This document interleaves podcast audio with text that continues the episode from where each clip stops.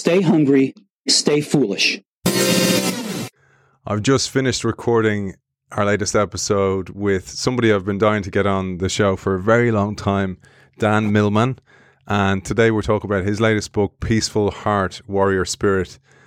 And he gave me such beautiful language for what we do here with the show. What we attempt to do is bring new information from sources that you may not have heard that will ultimately affect your life in some way for the positive. So that is one of the drivers behind what we do on this show. Before we launch into that fantastic episode, I want to thank our sponsor Zai because because of their sponsorship, I'm going to move into a different studio where I can bring you more content on a more regular basis and bite more bite-sized content as well for people who've got great feedback. And thank you for those people who have fed back to the show through our newsletter to tell me that these serialized shows are very effective and are useful for people. So thank you for that. So you will get more of those as well. But before we launch into any of that, I want to thank Zai. Zai is our sponsor. Zai is boldly transforming the future of financial services with a suite of embedded finance products empowering businesses to manage multiple payment workflows and move funds with ease. You can check out Zai at hellozai.com. Let's get into today's episode. Our guest today tells us this story is mine, but the way belongs to all of us. His books and teachings have been a guiding light to millions of people, including myself. Now comes the true story of his search for the good life, a quest for meaning in the modern world. In vivid detail, he describes his evolution from childhood dreamer to world class athlete, including the events that led him to write the spiritual classic Way of the Peaceful Warrior. Over the course of two decades, he was guided by four radically different mentors the professor, a scientist mystic, the guru, a charismatic spiritual master, the warrior priest, a rescuer of lost souls, and finally the sage, a servant of reality. Each of them generated mind expanding experiences for our guest that prepared him for his calling as a down to earth spiritual teacher. It gives me great pleasure to welcome someone I have learned so much from and pass those learnings on to my children to magnificent success. It's a great pleasure to welcome the author of Peaceful Heart, Warrior Spirit, Dan Millman. Welcome to the show. Thank you, Aidan. Good to be here with you. It's absolutely fantastic to have you on the show, Dan. And before we even get into the content of this book or into the some of the topics I wanted to talk to you about today, I wanted to just highlight the impact that your children's books have had on my children. So, Quest for the Crystal Castle is a book that Dan wrote, and it had a dramatic effect on my children about the idea of kindness begetting kindness. And Dan, I wanted to share with this with you on live on the show was that one of my sons is mad about well, he was when he was younger, mad about Batman. And when I read him that book, he said to me afterwards, he got he goes, Well, kindness begets kindness is kind of like a bat's echolocation. They send out a signal and they get that signal back. And I was like, um, beautiful. Dan Millman, thank you so much. But perhaps you'll share something on that because that was just such a magical gift to give a child at such a young age. Well, one point in my career, my publisher, who uh, Linda Kramer, was a children's book editor in New York before she moved to California, married my publisher, and so on. Linda said, Dan, what if we start? I want to start a line of children's books. Um, and I wonder if you could write a book for children on the along the peaceful warrior theme, but of course scaled down. And it seemed interesting to me because I had children of that target age, uh, between like four and, and 10. Um, for illustrated children's books. So I wanted to do something that had a message in it. That's all I knew. But I understood children uh, like uh, they grasp life intuitively in a, in a simpler way. So I couldn't have any abstract ideas. It had to really appeal to them. So I first wrote a book called Secret of the Peaceful Warrior about a little boy learning to deal with fear, which is a common thing in the form of a bully. What is he going to do? Is he going to run? Is he going to fight? or is he going to learn the secret of the peaceful warrior? And that was the theme of that book. I'm not even sure how I came up with the ideas in the book, but it, it worked out. And a, a quick note, because I'm not primarily a children's book author, these were two books out of 18. Um, but then later, I had the idea for Quest for the Crystal Castle. Certain themes, like the grass always seems greener on the other side of the valley, let's say, or the fence, and, also the idea of kindness begetting kindness. So I want to convey some uh, some substance for children in a way they could grasp. And um, I feel very good about both books. I, I, have written a graphic novel. Uh, I wanted to try that, a screenplay I worked on for a while. But most of my books are either novels or nonfiction, as you know, um, books in the personal development area. So uh, again, I, I, remarked to you off air that I just read Quest for the Crystal Castle to my grandson Isaac, who's six, and and he he you know I think he's starting to absorb it uh, at this point. So yeah, it feels very good to reach out to children, adults, men, women, everyone really um, because i don't i don't speak to male or female or a particular age group. I speak to human beings and what we all have in common. You're a collector of quotes and i mentioned this to you off air and you say something that is so true of any teacher because you will never know how you've impacted the lives of so many when you do this writing. And you quote henry adams at the start of this book and you say teachers affect eternity. They can never tell where their influence stops. So this let's see how it plays out for Isaac for your grandson and also for my children as well but it uh, absolutely had an impact on them. So thank you for so that. glad. very welcome. Again just before the book I'm because there's so much content you mentioned 18 books also a movie uh, is starring Nick Nolte as well that Dan might mention later on which is also available still today so I highly recommend that. But I wanted to talk about something which is one of your many talks that are online. This is a TED talk and I thought it was particularly relevant for our, our audience, Dan, because it's a, essentially about embracing change in the world of change, a, a rapid change. And I thought very much about a quote that I love, which is comes from Leo Tolstoy, and he said, "Everybody thinks of changing the world, but nobody thinks of changing him or herself." And I thought that absolutely spoke to the message that you were conveying there. That one of the best ways to have an impact in the world is to first find peace with yourself and actually work on yourself. So I thought that would be a lovely way to set a foundation for today's show.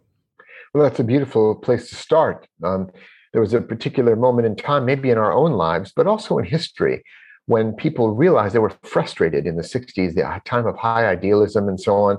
And they realized they couldn't necessarily change the world of politics and the larger arena of industry and, and the environment, but they could change themselves. They, they, they had control over that. Um, and so people started working on their psyches, on their inner lives. Um, and we grew up in a, most of us today have grown up in a psychologically oriented culture where we assume we have to have the right thoughts, positive thoughts, or a quiet mind, or we have to have the right emotions of kindness, gratitude, love, peace, happiness. And if we all have those right emotions and right thoughts, then uh, we'll live wisely and well.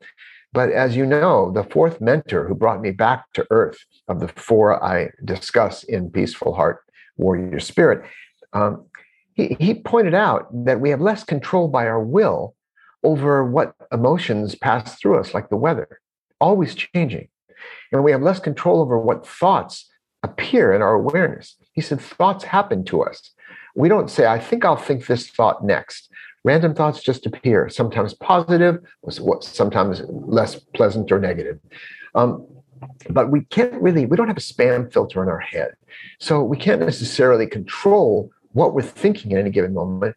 Um, we can concentrate, we can solve math problems and remember grocery lists and create and do all sorts of things. But the random discursive mind, it's been called the monkey mind, um, it thoughts just pop up.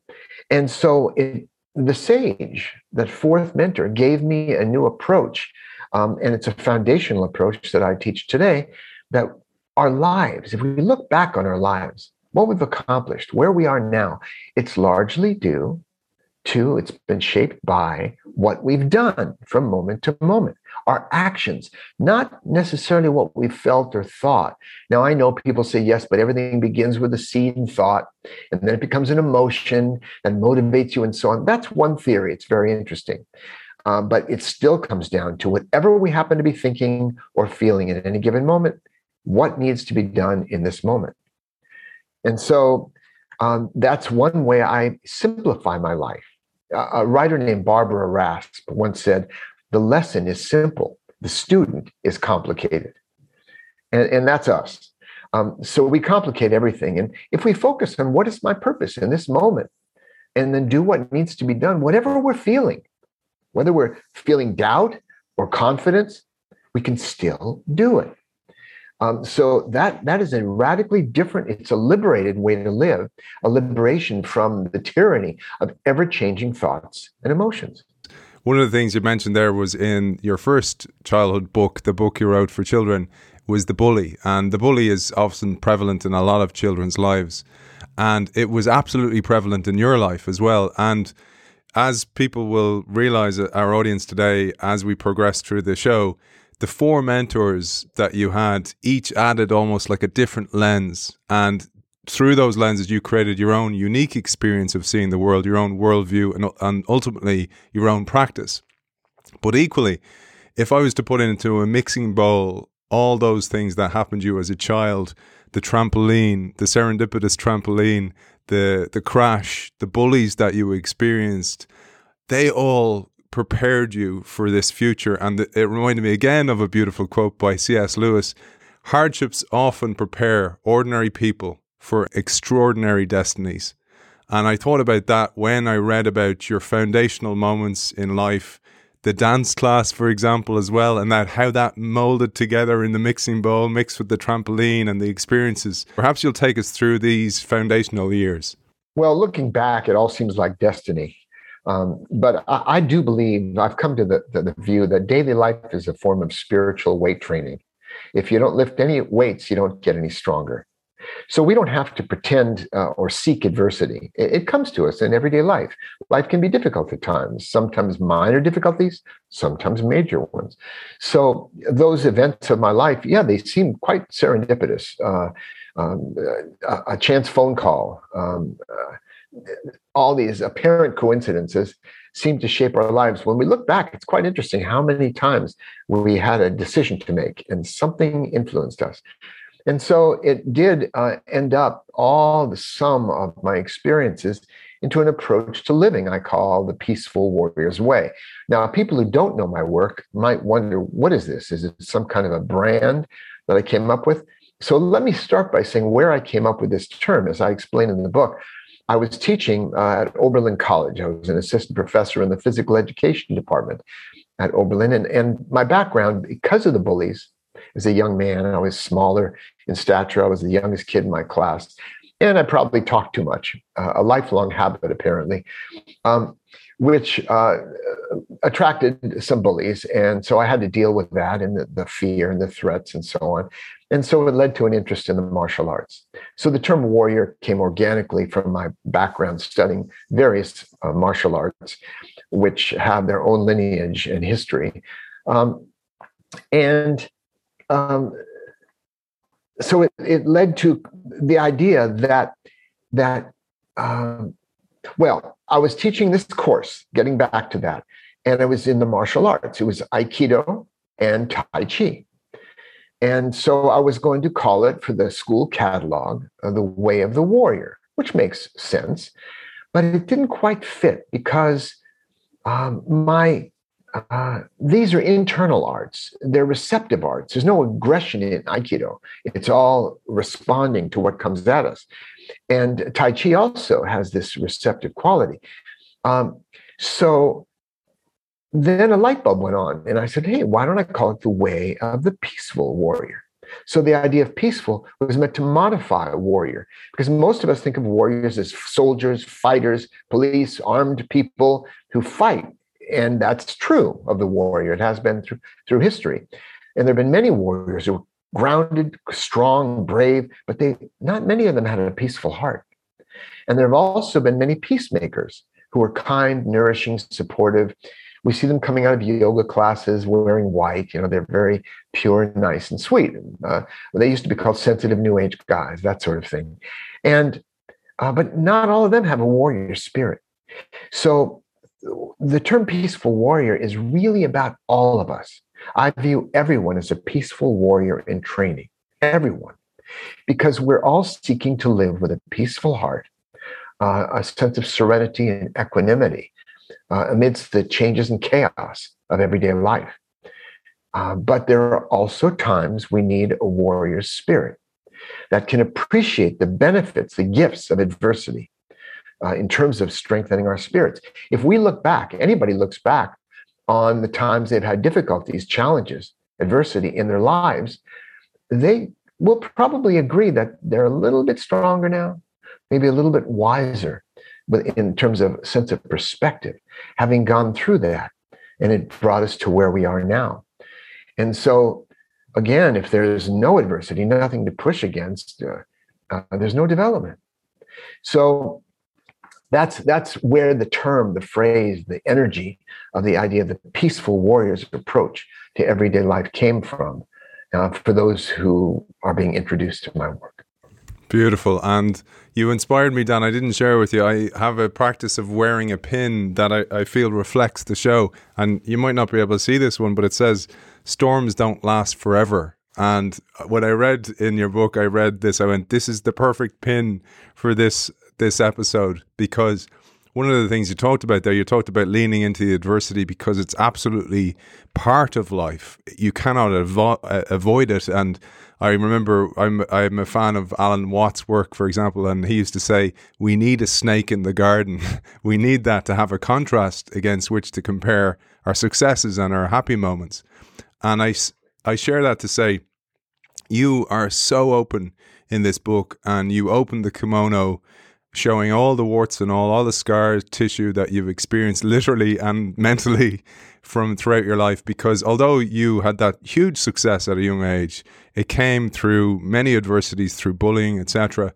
But when despite that, afterwards, and I didn't realize this, and I said I admitted this to you that I had no idea about the adversities you'd overcome through books and through failures, and indeed through your studies, even in college, you had to work really hard and apply the discipline that you had with your exercise and your physical training into your mental training. Stepping back for a moment, uh, Ram Dass used to remind us, you know, the Buddha said that life is suffering, but that was translated from ancient Pali, the language. And I don't, I don't think life itself is suffering. I don't think the uh, the crickets or, or, the uh, antelopes. Uh, I don't think animals suffer psychologically in the same way humans do. I think the Buddha was talking about psychological suffering or a sense of dissatisfaction. And as Ram Dass pointed out, he said that uh, when we don't get what we want, we suffer in the sense of we're dissatisfied. If we get what we really don't want, we also suffer, of course. And even if we get exactly what we want, we suffer because it leads to a sense of insecurity. Can, how can we hang on to it? See, the Buddha was talking about clinging or attachment to what is. And life is changed. Life comes at us in waves of change. We can neither uh, uh, predict nor control, but we can learn to surf those waves and accept and flow with what happens, like a good Aikidoist, like a good martial artist. The force comes at you, you step out of the way, get offline, and make use of it. And, and that's really a life skill we weren't necessarily taught in school. And so that's one of the life skills that I share with people. Whereas once I was focused on talent for sports, I, I, my mind eventually expanded in my interests into how do we create more talent for living? For the challenges of relationships, finances, physical uh, uh, issues. And that's why I speak to everyone who's a human being, because we all share this quest for meaning, purpose, connection. Speaking of Ram you, you mentioned in the book as well that you had an LSD experience. And I, I share this because you see an equivalent in every aspect of life. I want to lose weight. What's the easiest way? Can I take a pill for that? We see it in innovation work, for example, staying on the theme of this show. Many people want the instant fix for change management within an organization. There is no instant fix. It's a change of behaviors and habits which creates new realities over time. And you mentioned a great quote by Ram Dass. He said that LSD might point the way, but the only sustained spiritual practice can lead to transcendence. Again, extremely important part of your work. Yes, and that was one uh, formative moment in my life. Um, I probably haven't used uh, uh, I, I, uh, psychedelics for uh, many, many years, though I'm a huge supporter of the proper use with the proper guide uh, uh, uh, a professional in that area, the proper set and setting, in a respectful way. I've never been a supporter of casual drug use just to kind of get high. Um, and and if someone does that, then bless you. That's that's their way. But um, I want to emphasize that. Uh, but many elders, like myself, um, are coming out of the closet, so to speak, uh, and sharing that experience. That was formative in terms of, uh, in my case, LSD, and really going through the whole process of ego death and uh, transcendence and feeling that mystical, ultimate mystical state of unity that other people experience with ayahuasca or psilocybin and so on. Um, my Joy and I just, my wife Joy and I just saw a wonderful documentary. It's it's not new. It's called uh, Fantastic Fungi, and it's about mushrooms. And it expanded my mind about what they are really about.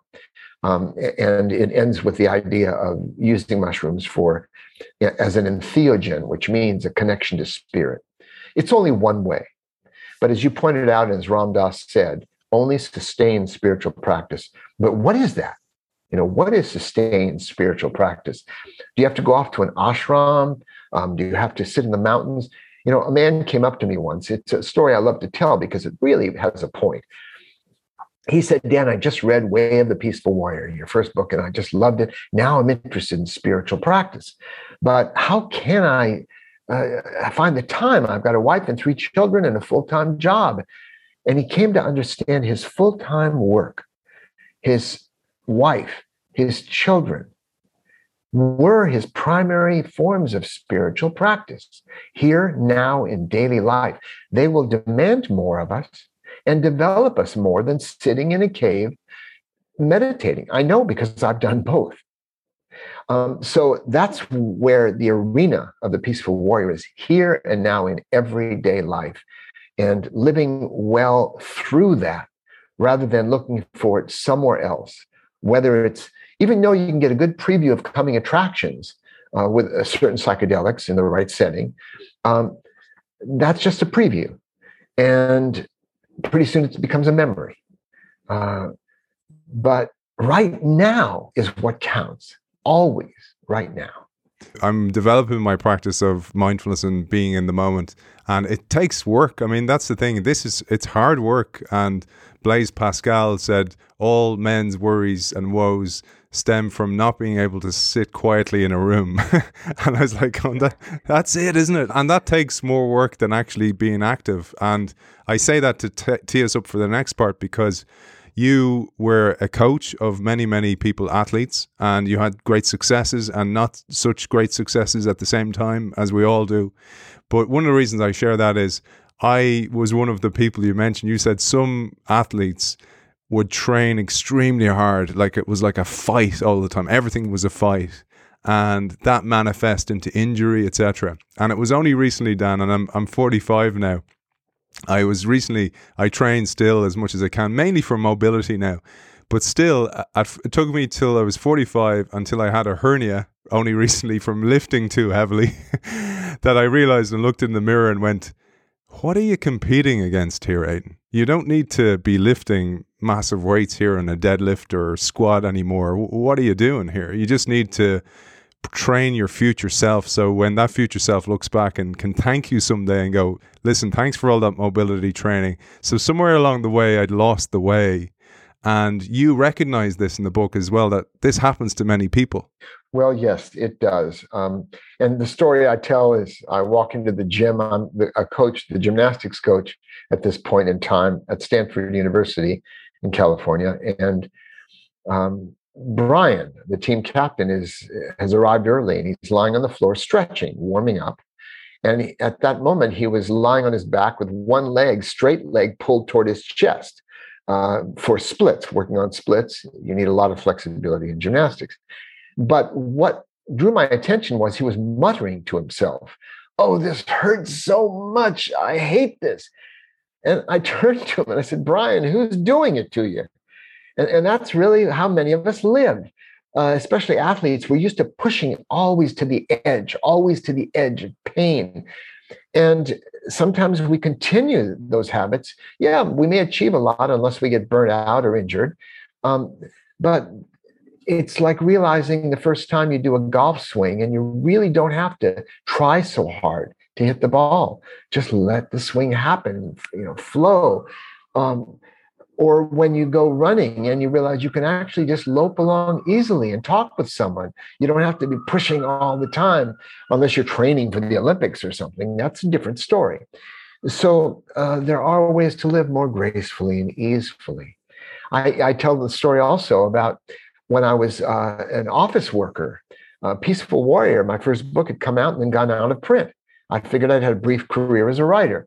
Um, and before it was republished, and then the word of mouth carried it for through the decades. But during this time, I was uh, it was a Friday afternoon. My wife and daughters were coming to pick me up. I had one hour to, uh, left of work, and I was trying to get this work done to free my mind for the weekend. And I was I felt the stress building, uh, pressure, headache building. My breathing was shallow but I was not really fully aware of it at the moment. I was trying to shuffle papers and fill out forms and call people. I needed to do that. And I looked out the window and I saw a cloud drifting across the sky.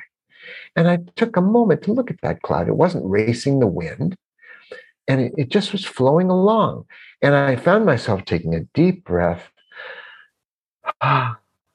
and relaxing and I got back to the paperwork and did it in a smooth, graceful way. I called the people I needed to. And I was wondering, what was all that drama for?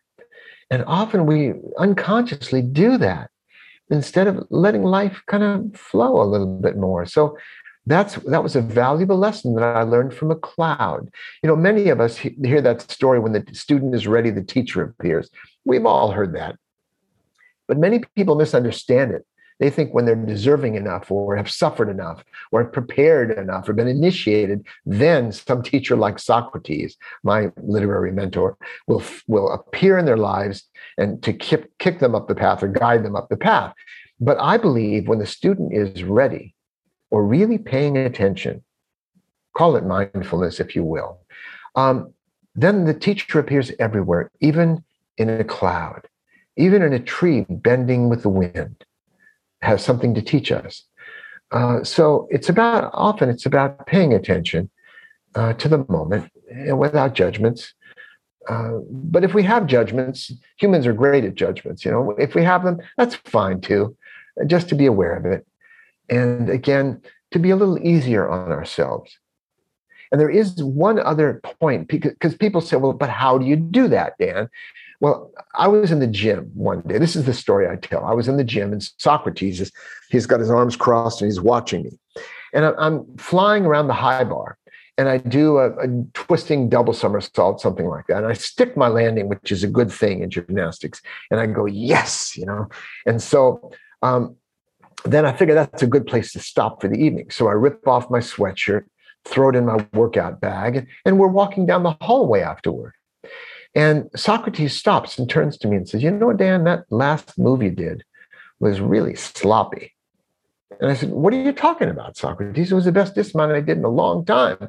And he said, Oh, no, no, no. I'm not talking about the dismount.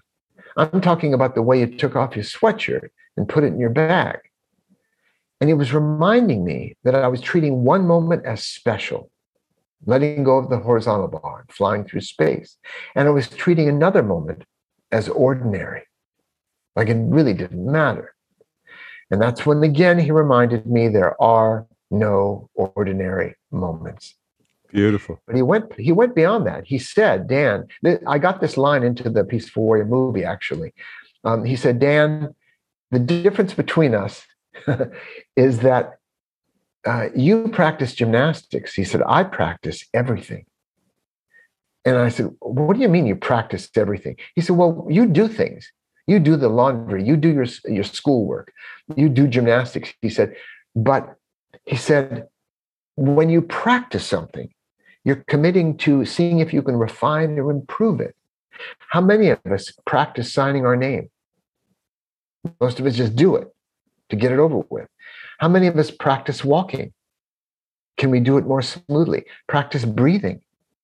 And there's some wonderful work today and some good books on breath work and its impact on everyday life and health. Um, so that's the point he made about practicing daily life. I forget a lot. I just do this and do that. We go on automatic. I still do. But with practice, anything can improve.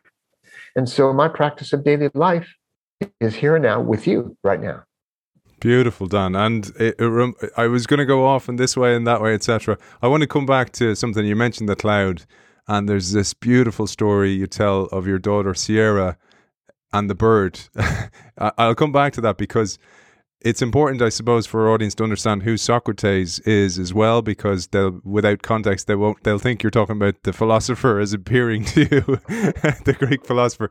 But also, I wanted to mention as well the ultimate challenge that came to your athletic career as well, because this came again from a moment that Socrates would have said, "Are you sure you want a motorbike, Dan?" Right. And that's what my parents said as well. At the time, I was about 20 years old. And I thought it would be cool. I'd seen the movie The Great Escape, and Steve McQueen looked so cool on his motorcycle. And and and cool was a, a major factor in prior value in my life at the time. Um, and there were practical elements too. It was economical, you know, to ride and easy to park and so on and so forth. In any case, I did buy a motorcycle and ended up um, shattering my right leg in about 30 or 40 pieces. Uh, quite disappointing. I was at the peak of my career. I'd been training for 10 years toward the Olympics. Um, and now I had a shattered leg, and, and it was uh, going to disrupt my life significantly. And, and it did. And, and, the pain and so on was obviously part of that. Um, but it also shook me up. I started asking bigger questions about life. I realized I was no longer bulletproof, as many people in their 20s feel like they are. Um, and I started getting more reflective about life. So that uh, that incident, uh, which I ended up uh, recovering from through hard work over time, and uh, went back to help lead my team to a national uh, championship.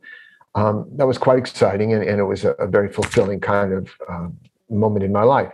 But we all have stories. We all have adversities. That's the point that's why I say the way belongs to all of us. The particulars of my memoir, um, I, I, didn't write it with the assumption that legions of people just want to read about Dan Millman, this Dan Millman character. However, it's more about the spiritual search, the search for happiness, for the good life, for meaning and purpose. And that is something we all share in our own way. Um, and the four mentors were mine, but there are, we've all had teachers um, who we remember from school, maybe one or two or three, who demanded our best, who inspired us or saw something in us. Um, and we've had role models. But these four major mentors represent different aspects of the spiritual search from the technical aspect, doing enough exercises and spiritual practices. And I did the creme de la creme of training, starting with 40 days, 10 hours a day, and advanced trainings after that with a professor. And then the guru, of course, had an entirely different approach. He said, I'd rather beat you with a stick than tell you to meditate your way to enlightenment. So he had a radically different approach. It was all about just the transmission of the divine source through his body, through his person, because he was transparent to it. Um, and he definitely had the mojo, I'll tell you. Uh, um, so it was really, I spent almost eight years with him. Um, and the way of life that he taught, living in a household, a community household, spiritual people in the community, and studying his work, which was brilliant. Um, but then, like many other teachers, uh, he was corrupted by the adulation of his devotees. Um, as one of my friends put it, he was a true spiritual master who would have benefited from going through a 12 step program. That's the paradox of teachers, because one of the themes of the book, as you know, having just read it, is that every teacher, including myself, is human, and every human has flaws. We mustn't put people up on pedestals and project ultimate wisdom and knowledge as if they can't make a mistake. And people tend to do that. Before we go in and maybe deep dive a little bit, dip our toe into each of the mentors and those amazing experiences you had, I thought it was interesting that what emerged for me was you mentioned the four, but there was all, always the one, and it reminded me of the poem Footsteps because Socrates was there in the background all the time. And I thought it was important for our audience to know who that is. And I hope I'm not spoiling the story here because the grand reveal is that that you were indeed Socrates and it was this inner self that was always supporting yourself. Well, yes, I appreciate you bringing that up. Um, you know, some of us have heard about these metaphysical trainings where someone channels uh, some discarnate entity uh, it was very popular back. There was somebody named JZ Knight who channeled somebody called Ramtha, and there were many different uh, well-known channels. Uh, some brilliant books by a woman named Jane Roberts, uh, Seth, Seth yeah, material. Yeah. yeah. Seth speaks and the nature of personal reality. So, and, and there's a beautiful book that Ram Dass wrote the forward to called Emmanuel's Book. Uh, a lovely book. Uh, it's, it's like the uh, prophet Kahlil Gibran's the, the Prophet. It's beautiful. Um, and these are all they claim were channeled from some other entity speaking through them. And of course, there's a certain woo-woo, you know, fascination factor. Oh, they're channeling a discarnate 20,000 year old uh, entity um, from another dimension. Uh, and, and that gets our attention. But in, in a way, writers throughout history have talked about their muse. And uh, we've all had the experience doing creative writing where we go, where did that come from? And so, uh, yes, you could say that, that I'm Socrates, uh, and that's what I basically uh, reveal in the preface to the new book, um, which may shock some of my readers. Um, but he is based, the character is based on a real old man I met in a service station, an old Texaco station uh, in Berkeley, California, in around 1966. After, actually, after I had shattered my leg, I was on a cane at the time. And um, he reminded me the ancient Greek sage, this cosmic old gas station mechanic. Um, so I started calling him Socrates.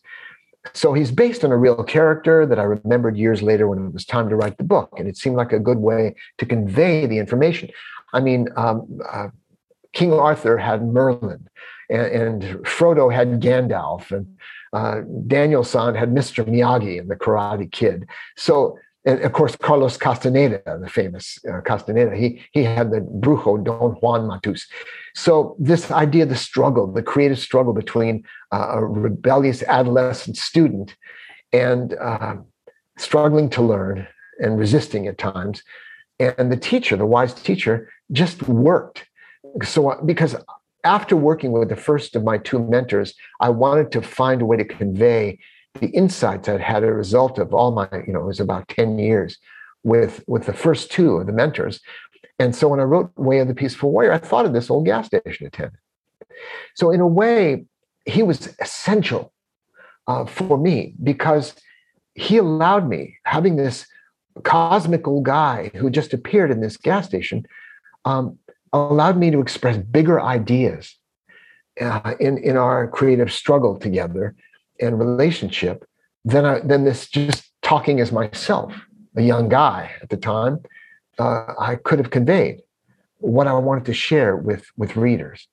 And somehow it worked. Uh, I'm not that brilliant. I wasn't able to just strategize. I think I'll write you know, a, a best-selling book that'll be published in over 20 languages. And I think I'll write that because wouldn't we all like to do that?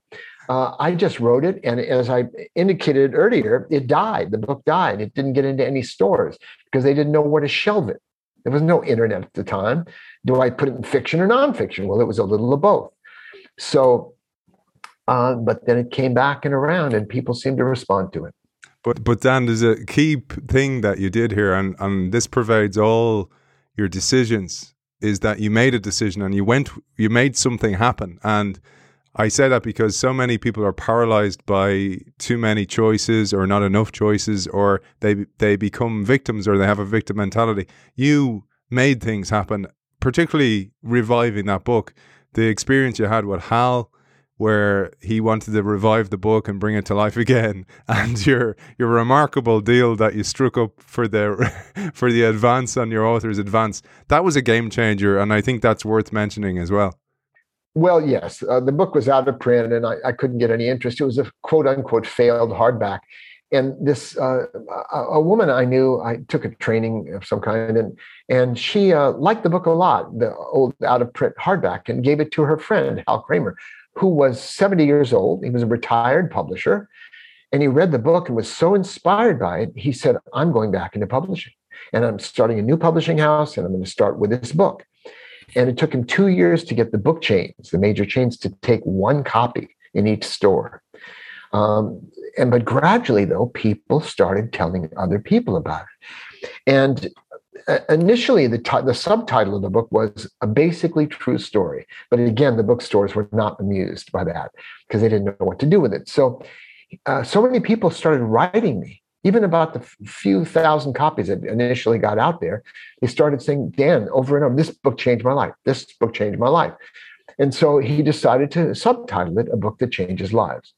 A provocative title for sure and I've asked people, what do you mean it changed your life? And I think what they're trying to convey is it expanded their perspectives about the higher possibilities, their possibilities, and their promise. Um, I built a bridge from the everyday suffering of life and the difficulties, uh, even even the high achieving uh, difficulties like I had as a young athlete. Uh, still, I wasn't happy. I, I, won a world championship. Uh, I was the national champion as well, you know, in gymnastics. And I was a coach at Stanford University, but I was still struggling with my relationship at the time, my early marriage to, to one woman. Uh, since then, Joy and I have been married uh, 46 years, love of my life. And uh, as you know, she weighs in. She also writes a few pages in the book. Um, you know, she read all nine drafts of this new book. Uh, and around the seventh draft, she said, Dan, I have a little different perspective. Maybe I should write something. And I went, That's a great idea, Joy. So she did. And people seem to have responded quite positively to her. It was great because, you know, our memories deceive us. We remember things the, the, sometimes the way that suits us. And it was nice to see Joy's perspective chiming in every so often. And also, I want to tip the hat to her for doing your books for such a long time as well. Not only did she read your books, she did your bookkeeping as well. So well done, Joy. Uh, not an easy task. Um, so, so before we get into the mentors, I wanted to mention the amazing little story you, you mentioned because there's a reason I, I'm asking this one, which is when your daughter Sierra mentioned the bird story because I, I often find that you get these moments of insight from the mouths of babes if you ask the question. But many of us treat them like children instead of actually treat them like the budding butterfly that this caterpillar will become. And oftentimes they tell it like it is, they see things differently, and there's value in that difference. And this was a remarkable story. I'd love to share that. Uh, uh, yeah, and Sierra and I are very close. We've written one book together called The Creative Compass uh, uh, about writing. In the case of writing or any creative endeavor, uh, she's she's. Uh, I'm very proud of her, uh, as well as my other daughters. Um, so you know, children are like puppies, but they're also like little Buddhas. Um, there is a saying in the mystical traditions that children are still uh, remember in some sense, not consciously, but they have impressions from past lives, let's say, uh, until they're about the, the veil drops around seven years old. So this is a bit of a mystery, this story. Um, when I was with the guru, um, we had his books in our bookcase, some lower shelves. And when Sierra was about two and a half years old, um, Joy was pregnant with her little sister, China and we bought her a teddy bear showing how the baby came out and so on. And so she kind of got the idea that mommy had a b- baby in her tummy, you know, and it was going to come out and she'd have a little, a little sister. Um, this is important for the story, of course, to understand this. And so Sierra, at the same time, used to pull out books from the bookcase and look at them, open the pages, look for pictures. and she would often pull out the guru, one of the guru's books, and she would open to a picture of him in samadhi. Uh, it's a state of higher consciousness, gazing into space, kind of like this. And I said, uh, and, and one day she was looking at this, she said, looking bird. And I said, what's here? And she said, looking at bird. And that was that was cute. That was her interpretation of what he was looking at, uh, a bird. I didn't get it, but I accepted that. Well, soon after that, uh, just before dinner, I said to her, Sierra, where were you when before you were a little girl? And she said, I was baby. And I said, Well, where were you before you were a baby? And she said, uh, In mama's tummy. And just for the heck of it, I said, Where were you before you were in mama's tummy? And she said, Looking at bird. And that was like, Whoa, how did she, the, the, this master's gaze in a higher state of consciousness how did she connect that to where she was before she was in her mother's womb? Um, and then, of course, Joy reminded me that that the icing on the cake, the end of the story was she remembered that when she was in labor with Sierra, doing Lamaze breathing and so on, it was pretty intense. She was staring at a, a, a, like a tissue box, and painted on the side of the box was a picture of a bird. Beautiful. looking at bird. So it's one of those mystery stories of life that I, I love to share. It's a beautiful, beautiful story. Let's give a whistle stop tour of the various mentors. I'll tee you up, Dan, with a quote here because you say in the book the Indian saint Ramakrishna described the difficulty of trying to open a walnut shell when it was green, but noted how once it was open, once it was ripe, it would t- open with just a tap. All the skills you say that you'd practiced in your youth all your experiences were part of your ripening process. The first three decades of your life prepared you for all that would follow. Now you are ready to throw yourself into any pro- promising possibility over the next two decades. You would meet four radically different mentors who would each offer an initiation for the work that would be to come. They were all the lenses I mentioned at the start that ultimately came to offer you your own peaceful warrior way. So perhaps you'll give us a, a tour at a high level of the four mentors.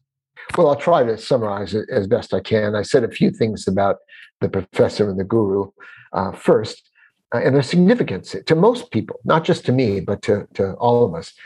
Um, well, first of all, one of the basic tenets of this approach to living that I teach is that there is no best teacher, no best book, no best philosophy or religion or diet or system of exercise or martial art. There is just the best for each of us at a given time of our life. So life is an experiment. We have to find out what works best for us. So I'm not claiming my mentors, my four mentors, were the best uh, in history. There are hundreds, if not thousands, of different teachers, influences, and so on. Um, but they were the best for me at that time in my life and could be instructive to others. So they were real people. This book is entirely true, as, as best I could uh, express it. Uh, some of my other books blend fact and fiction. Um, so the professor was named Oscar Ichazo. I go into his background, very unusual background, quite unusual in the history of spiritual teaching, who gathered, was able to gather together a global heritage, not just Hindu or Zen or uh, Sufi, you know, but a global heritage of different traditions and the exercises, practice in these, uh, in order to grow and to awaken uh, toward enlightenment. And he, he experimented with a group of 50 Americans from Esalen Institute in California uh, in, the, in the early 60s. Uh, they spent nine months with him down in a, a, school called, a place called Arica, Chile, at the border of the Atacama Desert in Chile. He was at the Institute of Psychology. And um, he uh, worked with these people, experimenting what combination of exercises uh, in different forms work best. And finally, he was ready to present 40 day trainings. So I ended up, through various circumstances I explained, um, ended up doing that training. what it represents is the technological approach. And many of us have been exposed to either EST or the Forum or LifeSpring or NLP or all kinds of avatar, you know, working with belief systems, methods of personal development, spiritual growth. And this was sort of a compendium of, of some really um, very highly respected among spiritual practitioners, this Arica training. Uh, by coincidence, it's the word America without the me in it. uh, how appropriate. Um, but from there, um, I, I, again, without going into too much depth, I, I, I ended up moving on for reasons I explain in the book to finding another coincidence. Somebody just mentioned a book, and I discovered the guru. And I went through a process before I even joined up. And the guru, uh, his community could look to many like a cult. And we've all heard the word cult. But as the guru pointed out, he said, You know, this isn't a cult because it's very uh, difficult to get into and very easy to get out of. he had a way of summarizing things was quite brilliant. Um, and that was true uh, in a sense. Um, physically, nobody, you know, just you say, I'm leaving, bye. And that was it. Um, there was no manipulation or trying to keep you connected. And I go into the, the but because I call it the steel thread uh, that it's difficult to break um, in terms of one's attachment to a teacher you believe or once believed is the ultimate choice for you, the, the way to illumination and, and uh, saving grace. Um, but I ended up again moving on. Uh, and and there were some wonderful things I learned in the eight years practicing in this community. I wanted to tie it to a show we did recently. Uh, you may know Elliot Aronson, who a wonderful teacher, and we had Elliot on the show recently, and he's now ninety one, amazing man, and he he was telling us about that tactic where you make it very very difficult to enter a group and then people actually think more of the group and then it's very difficult to so it, it, it that resonated with me but also so serendipitously, as in the other day with the Oscars, the event, and the quote that Denzel Washington said to Will Smith is that it's when you're at the top that the devil comes for you. That sprung to mind because the guru had developed this great group of people, brought them together. His initial instincts and his initial teachings were pure, but ultimately the power intoxicated them. And this is something we see bringing it back to the show and the innovation show, we see this with organizations. Leaders get into positions of power. They make riskier and riskier moves. Sometimes they bet the farm on the wrong thing. Sometimes they take advantage of people within their employ, etc. And the same thing happened here with the guru, unfortunately. And it happens time and time again. It seems to be a rite of passage of when you get to the top, some challenge is thrown at you and to see almost like a test like you say until you pass the test then you can move on to the next level yes exactly um, and, and he once said there are three reasons you'll leave the guru isn't good enough the teaching isn't good enough the community isn't good enough uh, or you may even say you're not good enough um, but he never really opened the idea you may leave because it's the right thing for you to do at the time and so the, that community was not a place to learn self-trust and that's why it was such a blessing that I discovered the warrior priest. He described himself as a cheerleader to the soul, which I've also used uh, uh, in my own work. Uh, I would describe myself that way too. And, and he also uh, uh, reminded me, and I, as I remind others, I'm not here for you to trust me. I'm here to help you trust yourself. And so with him, I learned to step forward and stand up tall inside of myself again. And he gave me practical tools and a style I modeled his style because he was so dramatic and adventurous. Um, I learned, you know, a, a, powerful method of spiritual development and insight work through knife fighting. He was also a martial arts teacher, um, and so, and and a metaphysician for sure, um, uh, clairvoyant, and so on. Um, so, working with him was a fascinating time. It was relatively brief, a year or two, um, but he really gave me the tools uh, to write uh, one of my best-selling books called "The Life You Were Born to Live," which is a, a, a system of self-understanding and self-compassion for having for, for oneself and others to really a leap, a quantum leap in uh, self-knowledge. um, like many tools, oracles, I Ching, Tarot, astrology. But this method is uncannily accurate for those who've read The Life You Were Born to Live. There's also an app. Uh, one can go to lifepurposeapp.com and uh, access all that information about their life path. And there are 45 different life paths and so on and so forth. So I learned that from him, but also the knife fighting training I taught for, for 14 years. People came from all over the world to do it. So it was very practical. It was really when I stepped forward and began teaching the kind of work I do now after the warrior priest's influence. I'm grateful to all my teachers, and they all had flaws, as I do, uh, as we all do. The sage was very different. Um, he was much more humble and modest in his promises, his approach. Um, he got his PhD in anthropological psychology, um, uh, and one of his fellow graduate students was named Carlos Castaneda uh, at UCLA. Um, so they they worked together. They knew each other. Um, it was quite a time and a place, um, and, and, he had this realistic approach to life that I opened with in the beginning uh, of our conversation together. Um, basically, uh, one of his teachers, Shoma Morita, a Japanese psychiatrist, um, advised people to do three things to live wisely and well. First, accept your thoughts and feelings, whatever they are, positive or negative, as natural to you in the moment, as you would accept them in meditation. Notice them, watch them pass. Um, and the second thing is know your purpose. What is your purpose? How, are you living on purpose? Do you have a purpose? Of course you do um, in this moment. Um, so focus on your purpose. And then three is do what needs to be done in line with your purpose. Uh, whether, whether you're motivated or not, whether you're feeling confident or full of doubt, do move in line with your purpose. That's why I recommend it to people dream big, but start small and then connect the dots.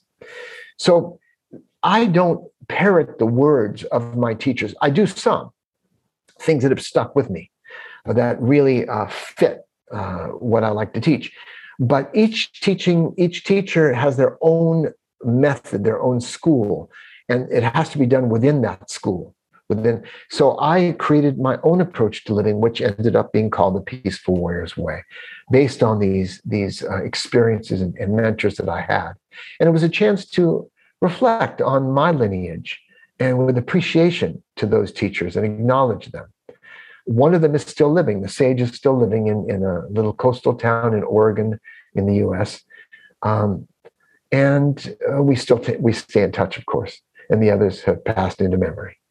Um, so it's it's been quite a ride, and and I believe I found them because of my commitment to share whatever I learned with other people.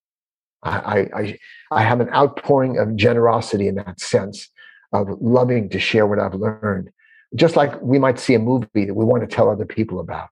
And so I remain enthusiastic. At 76 years old now, I have more to look back on than look forward to, but I wanted to write this memoir while I still had my um, mental faculty. Oh man, you're you're going to have them for a long time. The the body helps the mind, and you're certainly still working the body very well. And you know that what you said there resonates so strongly, Dan. I'm the same with the these books you see behind me and your books as well. I was so happy to get you because I was like, gotta share this, gotta get this out, let our audience hear this as much as possible because helping somebody or inspiring somebody in some way is just a, such a beautiful uh, gift to be able to offer to somebody and it's absolutely drives me but one thing you said there was just uh, it's something that i see i, I do executive coaching dan and I, I ask my coaches to first focus on a to be list rather than a to do list because everybody's looking for that pill. Like, you know, give me give me the quick fix.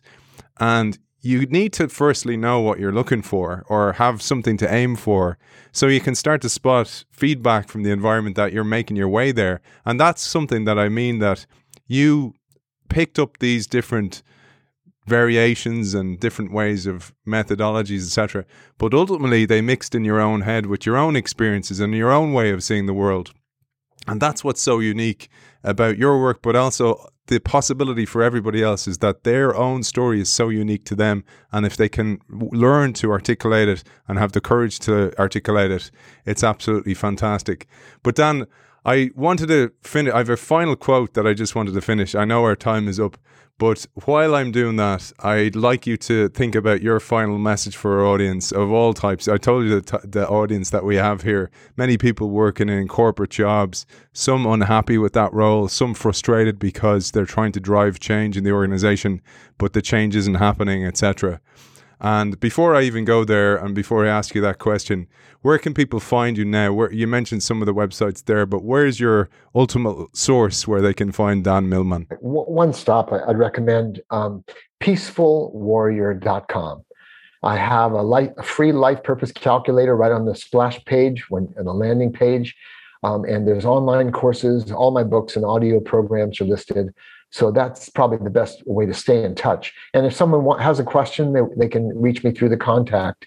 Um, that it'll get to me, and I'll, I'll respond to as questions as best I can. Um, and, and, I'd also like to um, share a couple quotes. Uh, Shoma Morita once said, "When running up a hill, it's okay to give up, to quit as many times as you want, as long as your feet keep moving." And the other quote, uh, Andre Gide, uh, because each of us is a student and each of us is a teacher. We influence other people by our example. Uh, we, we are all teachers. And Andre Gide said, everything that needs to be said has already been said, but it needs to be said again because no one was really paying attention. so we, we can each express it as I have in our own way and share with other people. And teaching is a great way to learn at the same time. Beautiful. And Dan, I my quotes absolutely echo what you said there. So a couple of quotes I pulled, and these are Dan Millman uh, quotes. No one attains the final step on a permanent basis. In reality, we move up and down the steps moment to moment. There is no best teacher, religion, book, path, diet, or anything else. Only the best for each of us at a given time of our life. And I thought that absolutely summed it up. I have one final question, Dan. You're an expensive consultant to do expensive consulting on a personal level. I have a dollar. What advice will you give me for my dollar? As you know very well, Aiden, that actually happened to me. A young college student said, "I, what can you tell me? I'm a poor college student. I have a dollar," and I told him six words uh, it would take a weekend workshop to com- explain all the ramifications and the riches of these six words, but they're a lifetime practice. And those six words are here and now. Breathe and relax. Author of 18 books and a magnificent teacher who's been through ups and downs and has opted to share with us all these brilliant teachings. Dan Millman, it was an absolute honor to have you on the show. Thank you very much. And I want to, you know, you can't know the impact you've had in terms of sharing other people's wisdom. You know, there's this saying, nobody's smarter than all of us, right? Um, and, and you helped share whatever I have to share and so many other people with your your listeners. And so those who have tuned into your frequency, let's say, um, you can't know the good that you've done either. Well, that's beautiful, man, and and uh, I I love that, and it absolutely drives me. It's an absolute honor to talk to great teachers from all over the world, and I really enjoyed our conversation. And thank you for your time. I appreciate it. What a fantastic episode with Dan Millman. I hope you enjoyed it as much as I did. I know a little bit off the path of what we usually cover on the show, but I thought it was essential for everybody to make better decisions on a personal level as well. Start with yourself and then bring it to the organization as well want to thank our sponsor, Zai. As always, Zai is boldly transforming financial services with a suite of embedded finance products and services, powering businesses to manage multiple payment workflows and move funds with ease. You can check out Zai on hellozai.com, and I will see you next week.